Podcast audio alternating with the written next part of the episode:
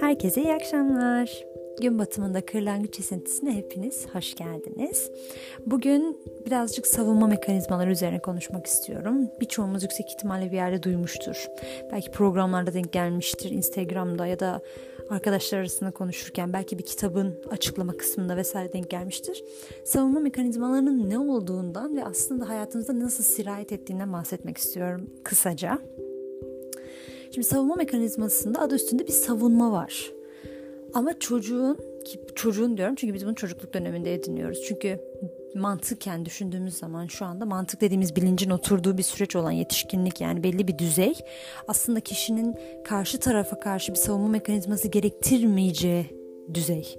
Yani bilinç olarak kişi kendisinin diğerlerinden ayrı olduğunu, onların fikrinin onu bağlamadığını, e, onların fikrinin ona ait olduğunu ve yine de kendi fikrine sadık kalabileceğini bilir. Yani var olma noktasında bir bilinç gerektiriyor.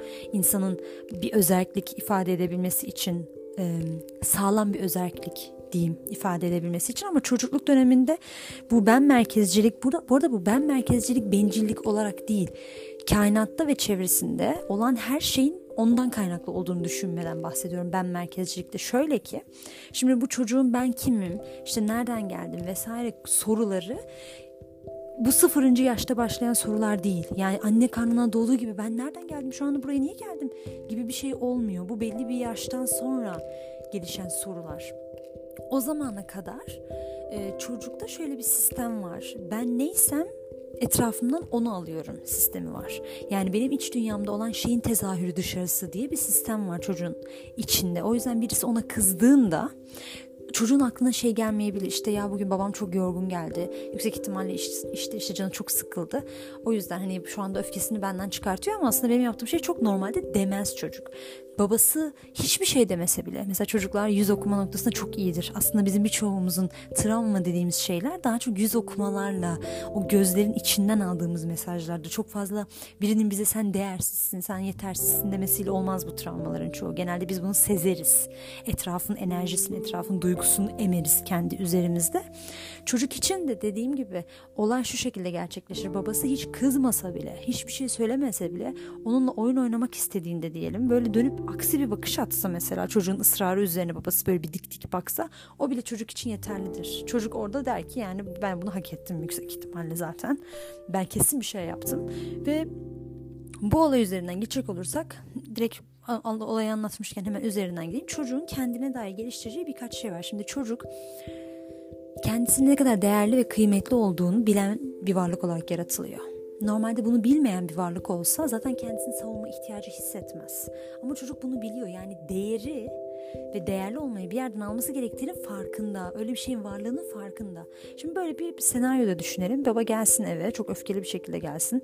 Çocuk da o öfkesinin kendisinin yaptığı bir şeyden dolayı olduğunu işte atıyorum gün içerisinde annesine yaptığı bir şeyden dolayı yardım etmemiş olsun mesela. Bundan dolayı babasının bundan haberdar olduğunu ve onun öfkeli olduğunu düşünelim.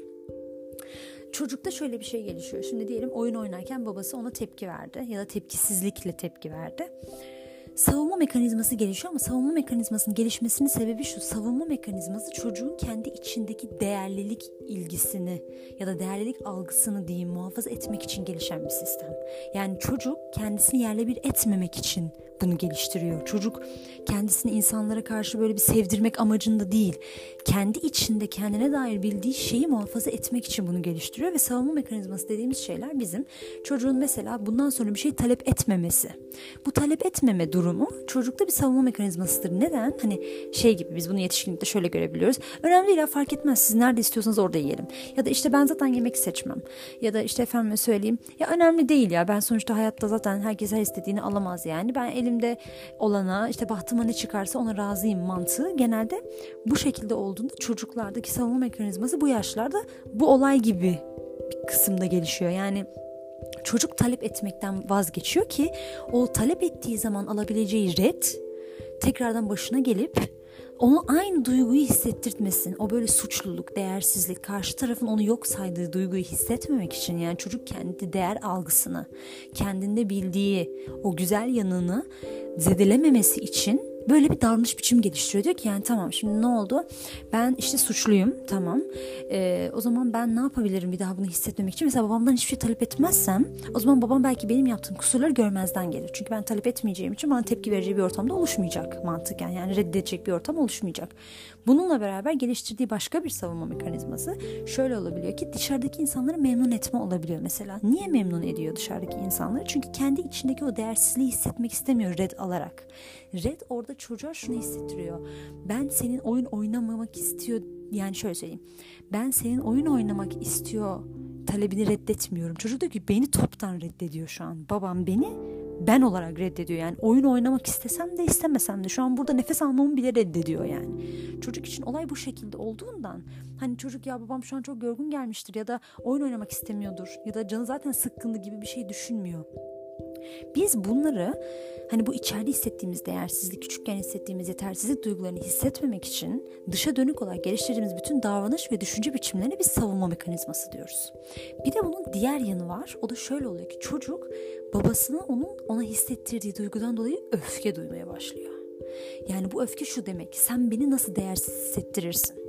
Ben biliyorum öyle olmadığımı ama senin yüzünden bunu çok kuvvetli hissediyorum ve şu anda kendimi duygusal olarak başka bir şey veremiyorum, dağıtamıyorum bu duyguyu. Çünkü çocuk duygularını nasıl yönlendirmesi gerektiğini bilerek yaratılmıyor. Duygularını hissediyor ama duygunun onun için ne ifade ettiğini bilmiyor. Bir frekansı var diyelim stabilde böyle bir değerli frekans var. Gidip geliyor tabii ki arada üzülüyor, ağlıyor vesaire ama aslında çocuk için önemli olan şey orada hiç üzülmemek değil. Üzüldükten sonra başına ne geldiği. Yani çocuk için önemli olan şey bir köpeğin ona saldırması değil. Saldırdıktan sonra kendini güvenli bir alanda tekrar normal duygu durumuna geri getirebiliyor mu? Onun için önemli olan o. Onun için diyorum ama hepimiz için aynı zamanda.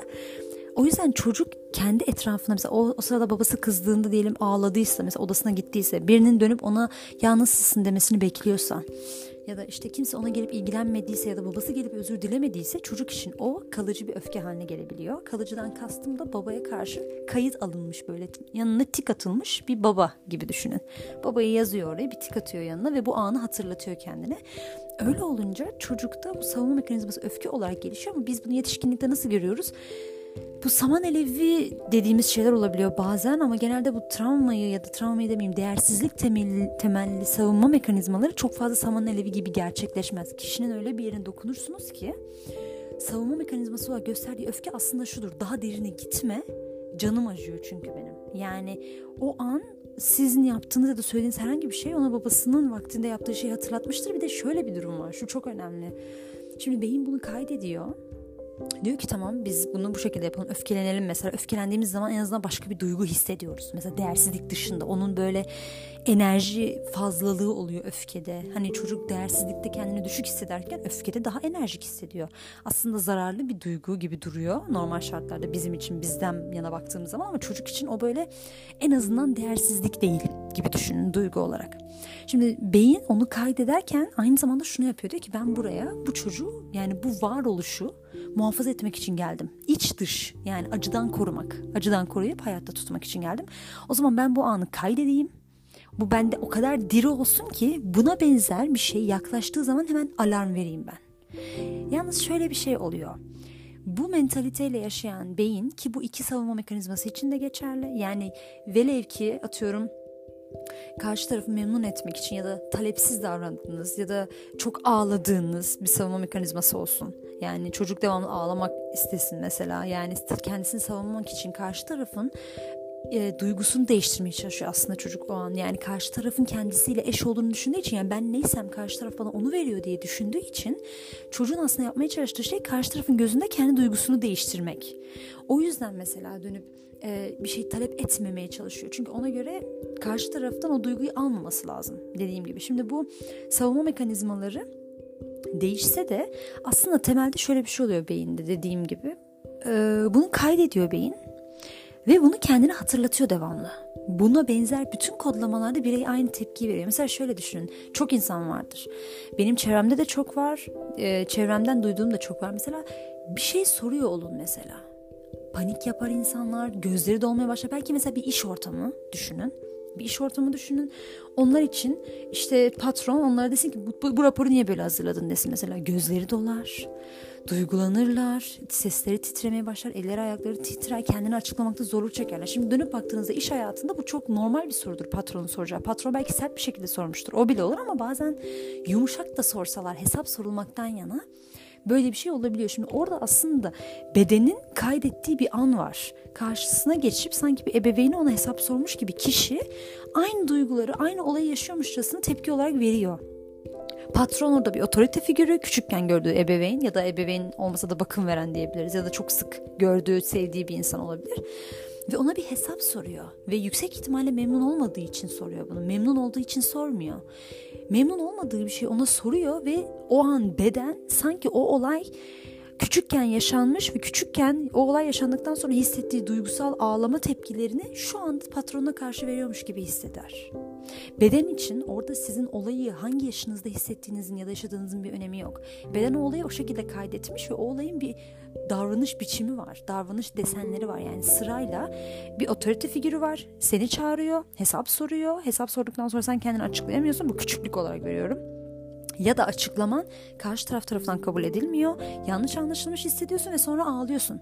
Ağlarken ne oluyor peki? Gelip karşı taraf desek ya ben seni ağlatmak için yapmadım. Ben sadece anlamaya çalışıyordum ya da ya çok haklısın aslında bu senin yapabileceğin bir şey değildi ama ben bugün çok yorgun olduğum için sana haksızlık ettim dese aslında beyin o son noktayı o şekilde kapatmayacak.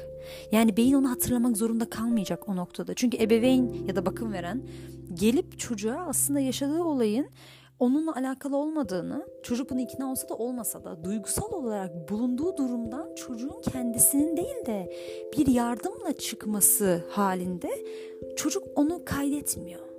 Çünkü çocuk o an bilmiyor zaten duygusunu ne şekilde muhafaza ya da müdahale edebileceğini, ne şekilde gidere, giderebileceğini, ihtiyacının, duygusal ihtiyacının ne şekilde giderilebileceğini bilmiyor. O yüzden ebeveyn o son noktada o çocuk tam onu kaydetmek üzereyken Ebeveyn gelse çocuğun en kritik ağlama sürecinde otursa karşısına dese ki ağlamakta çok haklısın. Ben seni kırmak istemedim. Çok özür dilerim. Şu anda senin daha iyi hissetmek için, hissetmen için ne yapabilirim dese çocuk o derin değersizlik hissini, o kendi duygusunun ağırlığını başka birine emanet edip onunla birlikte sakinleşebildiği için o daha çok sakinleşebildiği bir olay haline geldiğinden bu travma olarak kaydolmuyor. Aksine belki çocuk için ağır duygular hissettiğinde nasıl müdahale edebileceği ve kendine nasıl davranabileceği konusunda bir rehber oluyor. Ama çocuk o son noktada kendisi artık duygusal olarak yükseklerde ama mental olarak yani değersizlik olarak diplerdeyken kendi kendini toparlamak zorunda hissederse ondan. Çünkü çocuk duygusal olarak stabil kalmayacak. Tabii ki değişecek. Çocuk bir noktada sıkılacak. Belki o duygudan hiçbir şey olmasa hiçbir şeyin değişmediğini fark edip müdahale edecek. Yani çocuk zeki bir varlık. Hani öyle siz bıraktınız yıllarca kendini aynı duyguda hissedecek mantığında söylemiyorum. Mutlaka ki günlük hayatında değiştirmeler yapacak ama artık çocuğun gözüne bir filtre inmiş oluyor. Öyle düşünün. Yani çocuk artık şeffaf değil de pembe bir gözlük takmış oluyor. O yüzden o pembe gözlük artık bir seçicilik katıyor mental olarak. Beyin onu kaydediyor ve diyor ki bak biz bundan çıkamadık farkındaysan. Biz bunda yalnız kaldık. Biz belki bir kenarda ağladık saatlerce. Bunu kendi kendimize toparlamaya çalıştık.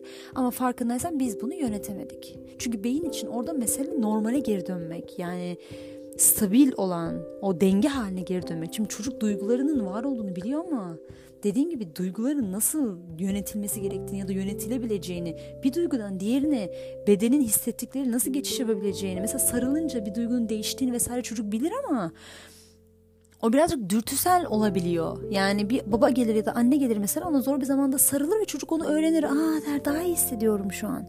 Ve yine aynı şey talep edebilir mesela kendini kötü hissettiğinde.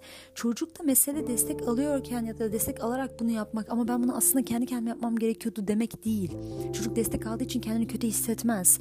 Bunları öğrenir yeri geldiğinde kendisine ebeveyninin ona zor durumda verdiği telkinleri yetişkinken kendine söyleyebilecek duruma gelir. Yani küçükken düşmüştür, dizi ağrımıştır onun yerine dönüp mesela öyle bir olay yaşadıktan sonra ebeveyn dese ki ben sana kaç kere söyledim bisiklet sürme diye. Bak gördün mü dizin ağrıdı dese çocuğun orada zihninde kaydettiği şey şu. Çünkü zihne ya da doğrusu beynin uygulama sistemi olarak zihne kaydetmesi için yüksek dozajda bir duyguya ihtiyaç var. Standart düzeyde öyle alelade bir duyguyla olacak bir şey değil bu. Yüksek dozajda ve yönetilmesi zor bir duyguya ihtiyacımız var. O duygu beyinle beraber belli başlı sinir hücrelerine, belli başlı duygusal olarak nöronlar aracılığıyla e, duygunun yaşandığı vücudun bölgelerine sinyal olarak gönderiliyor ve aynı duyguya benzer, aynı desende ya da benzer desenlerde olaylar yaşadığınız zaman küçükken vücudunuzda nerelerde tepki verdiyseniz bedeniniz aynı vücut vücut tepkilerini yetişkinlikte buna benzer bir olay yaşadığınızda da veriyor. O yüzden çocuk için önemli olan şey zorluk yaşamamak değil Orada eğer ebeveyn dönüp dese ki ya çok mu dizin acıdı? Ne yapabiliriz acaba şu an gel bir sarılayım. Sarılalım mı? İhtiyacın var mı şu an sarılmama dese mesela çocuk orada şunu fark edecek. Yani çok zor zamanlar da yaşasa canı acıtsa da mutlaka geçiyor. Geçecek yani. Hiçbir şey kalıcı değil. Her şey yönetilebilir durumda. Çünkü çocuk için önemli olan şey o durumda aa ben kendi kendimi yönetemedim, ebeveynime gittim sarıldım işte ben kendi kendime yapamıyorum demek değil. Çocuk için ebeveyni neyse o, o zaten yani. O yüzden bir ebeveyn çocuğu o an reddettiğinde çocuğun hissettiği şey ben zaten acı çekmeye layığım. İşte ya da benim zaten acı çekiyor olmam lazım. Ben hak ettim bunu. Annem bana söylemişti. Annem her zaman benim için daha iyisini bilir, daha doğrusunu bilir. Ve bu çocuk büyüdüğünde çekingen, risk almaktan korkan ki risk dediğimiz şey de insanın kendisini aşması yani. Hani risk dediğimiz insanın işte desteksiz uçurumdan atlaması vesaire bir şey değil. Risk dediğimiz şey insanın belki farklı bir yemeği denemesi bile bir risk olabilir. Ya da insanlar bazen yetişkinlikte fark edersiniz kendi tercihlerinin değil de ailelerinin tercihleriyle evlenmeyi tercih ederler. Çünkü onlara güvenirler. Kendi kararlarına değil de ebeveyninin kararına güvenir. Onun onunla ilgili doğru karar verebileceğine inanır. Oysa ki doğru değildir. Çünkü ebeveyni kendi gözlemlerine göre hareket eder. Tabii ki dışarıdan bir göz olarak güzeldir. Ama bireyin böyle bir zihin sistemi geliştirmesi mesela bu bir savunma mekanizmasıdır. Tercih yapmamak mesela. Tercih yapmamak. Hiçbir şekilde kendini riske atıp sorumluluk almamak, bir sıkıntı yaşanıyorsa karşı tarafı suçlayabilir konumda olmak. Bu bir savunma mekanizmasıdır. O yüzden dönüp baktığımız zaman savunma mekanizmalarını bizim asıl savunduğumuz kendimiziz. Kendimizi savunuyoruz. Kendimizi o hale tekrar sokmamak için beyin bunu kaydediyor. Burada sadece şöyle bir durum var. Normalde duygusal olarak atlatamadığımız şeyler e, savunma mekanizması olarak karşımıza çıktığında biz bir çocuk tepkisiyle karşılıyoruz onu. Mesela siz bir insana hakaret ettiği zaman size verdiğiniz herhangi bir tepki gibi tepki vermiyorsunuz. Sanki elinden bir oyuncak alınmışçasına tepinen bir çocuk gibi bir tepki veriyorsunuz. Biz oradan anlıyoruz bunun bir savunma mekanizması olduğunu. Çünkü öfke dediğim gibi ve diğer uçta insanları memnun etme, sakinlik, sessizlik, içi atma Diğer tarafta az önce dediğim gibi öfke, işte yüksek tepkiler verme, etrafa zarar verme gibi duygular aslında bireyin dışarıdan e, iki taraflı da tepki almamak istemesinden kaynaklanıyor. Yani ya hiçbir şey demeyecek, hiçbir tercihte bulunmayacak ki göze batmasın ve göze batmayarak kimseden herhangi bir derinlemesine yorum alıp kendinizi deletmesin. Ya da yüksek dozajda bir tepki verecek öyle herkes kolay kolay onunla alakalı yorum yapmasın. Çünkü onun dışarıdan aldığı yorum kendi içinde yerleştirip, sindirip sonrasında dışarıya iade edebileceği bir boyutta değil. Kendisi yeterince zedelendiği için bu konuda iade etmek yerine özümseyeceğini ve içindeki o değersizlik duygusunu tetikleyeceğini bildiği için büyük öfke tepkileriyle karşı tarafı ürkütüp onu sessizleştirmek, onu bastırma ihtiyacı hisseder. Bu bir savunma mekanizmasıdır. Mesela biz öfkelenen insanların bize karşı yaptığını düşünürüz. Oysa ki öfkelenen insan kendini savunmak için öfkeleniyordur. Bu tabii ki mantıklı bir yöntem değil. Diğeri de mantıklı bir yöntem değil. Daha zararsız dursa da aslında sessiz kalması da mantıklı değil. Yani sağlıklı değil diyeyim daha doğrusu. Ama öfkenin bir savunma mekanizmasının bil, olduğunu bilmek bizim için çok kıymetli. Çünkü çocuğun o değersizlik duygusunu hissettikten sonra onu hissetmemek için yapabileceği iki tepki var dediğim gibi. Ya kendisini hiç o topa sokmayacak bir daha. Kimsenin yanında herhangi bir şey ifade etmeyecek bir şey istemeyecek. insanların böyle nabzını yoklayacak. izin vermeme ihtimalleri olan şeylere hiç girmeyecek. Çünkü o duyguyu, o reddedilme duygusunu değersizlik olarak kodladığı için artık en ufağına bile tahammülü yok.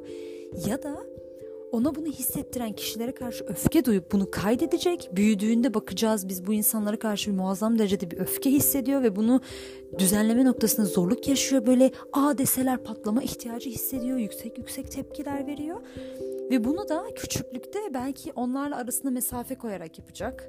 Ve zihninde şu şekilde düşünecek. Diyecek ki sen bana kendimi değersiz hissettiremezsin. Yani bunu ben kendi içindeki değersizlik duygusunu ben yönetemiyorum şu anda. Bunu ben neye çevirebilirim? Öfkeye çevirebilirim. Ya o tarafa çevireceğim, tamamıyla içime kapanacağım ve yine kendimi suçlayacağım. Ya da dışa vuracağım tamamen. Kendimi suçluyorum yine. Çünkü ben öfkelenmişim yani o değersizliği hissediyorum. Karşı tarafa iade etmiyorum o değersizliği. Sadece o değersizliğin kaynağı olarak önceden kendimi seçerken şu anda seni seçiyorum. Diyorum ki senin yüzünden ben şu an değersiz hissediyorum ama asıl çocukta bizim istediğimiz şey şudur. Sen bunu yaptığın için ben değersiz değilimi istiyoruz biz. Yani bizim için hani belki içine atıp kendinde kusuru bulmak daha zararlı.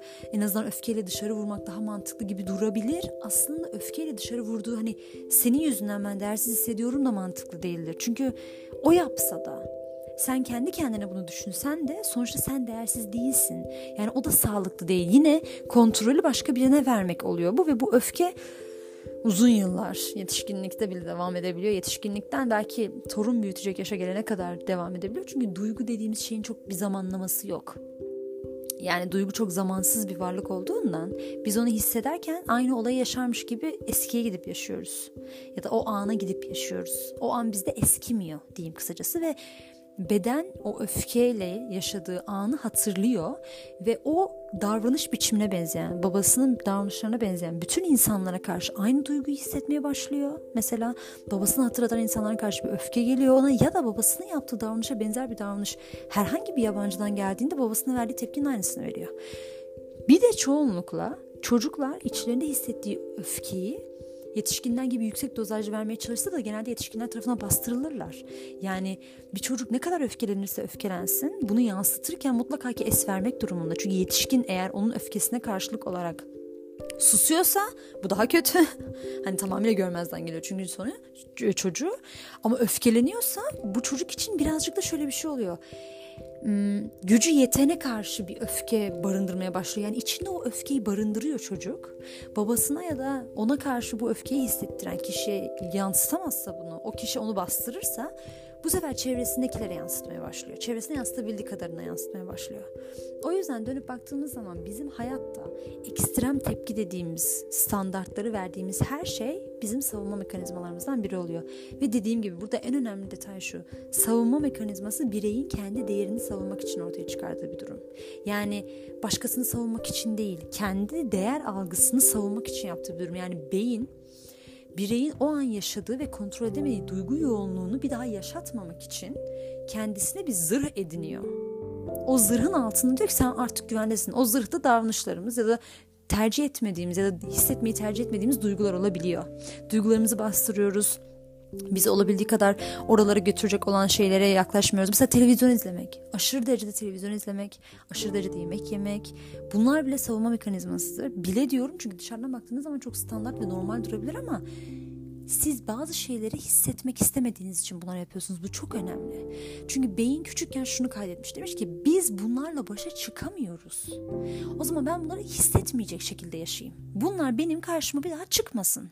Ve çoğu zaman sırf bundan dolayı insan hayalleriyle konfor alanı arasında kaldığında ki konfor alanı dediğimiz bu bizim savunma mekanizmalarımızla inşa ettiğimiz o zırhtan bahsediyorum. Aslında bizi zırh inşa ettiğimizi zannederken bir hapishane inşa ediyoruz kendimize ama o ikisi arasında kaldığında eğer ki hayallerinin isteği duygusal olarak yaşadığı duygusal travmanın isteğinden daha düşük kalırsa kişi hapishanenin içerisinde güvende yaşamayı dışarı çıkıp o duyguyla yüzleşmeye tercih eder. Çünkü o bir risktir. Vaktinde şöyle der beyin yani biz vaktinde bununla başa çıkamadık zaten. Bizim şu anda bununla başa çıkabileceğimiz nereden düşünüyorsun yani? Hani zaten biz vaktinde başa çıkamadığımız için kendimize bu duvarı inşa ettik. Kendimize bu zırhı giydirdik. O yüzden hiç risk atma bence. Biz bu konfor alanında yaşamaya devam edelim der. Savunma mekanizmalarıyla alakalı söylemek istediğim daha çok şey var. Ama şununla kapatmak istiyorum bizim kendimizle alakalı nasıl hissettiğimiz aslında çocukluktan beri kendimize dair bir bakış açımızla birlikte gelişiyor. Yani çocuk kendisine değerli olduğunu bilirken çevresinde öğrendikleriyle aynı zamanda kendisinden dair bildiği şeyleri sorgulamayı ve bununla birlikte bir mekanizma, bir davranış biçimi geliştirmeyi öğreniyor. İletişim yöntemi kuruyor vesaire. Şimdi biz çocukken geliştirdiğimiz bu zırhları tabii ki yetişkinlikte çıkartabiliriz. Ama burada önemli olan şey şunu fark etmek. Bir çocuğun e, bu zırhları inşa ederken uyguladığı yöntem kendisine henüz bilmediği bir yöntemden kaynaklı olarak yani duygularını yönetmeyi yaşadığı travmanın ne demek olduğunu bilmediği için bu zırhları inşa ediyor. Biz yetişkin olarak ne demek olduğunu, duyguları ne şekilde sakinleştirilebileceğini, ne kadar değerli olduğumuz algısını kendi iç dünyamızda inşa edersek o zaman kendi vücudumuzda kayıt olmuş bu vücudumuzu bazen hasta eden, çünkü bunlar e, hastalıklar, vücuttaki hastalıklar aslında şu demek. Bedenin ben kendimi duygusal olarak iyi hissetmiyorum. O yüzden hastalanıyorum demesi. O yüzden bizim vücudumuzda hani herhangi bir işte omuz olur, organların herhangi birinde işte böbrek olur ya da göz olur. Herhangi bir organda yani vücudun sıhhat halinden dışarı çıkması bile bize içimizde bedene kaydettiğimiz belli davranışlar olduğunu gösterir. O yüzden bizim yapabileceğimiz şey kendi bedenimize en başta şefkat göstermekle beraber o dönem için o durumdan çıkabilmenin yöntemini bu şekilde bulmuş olan kendimize şefkat göstermek ve bunun artık değişebileceğini, artık bizim o zırha ihtiyaç duymadığımızı çünkü korkularımızdan daha büyük olduğumuzu fark etmemiz çok kıymetli. Umarım faydalı olur. Kendinize çok iyi bakın. Allah'a emanet.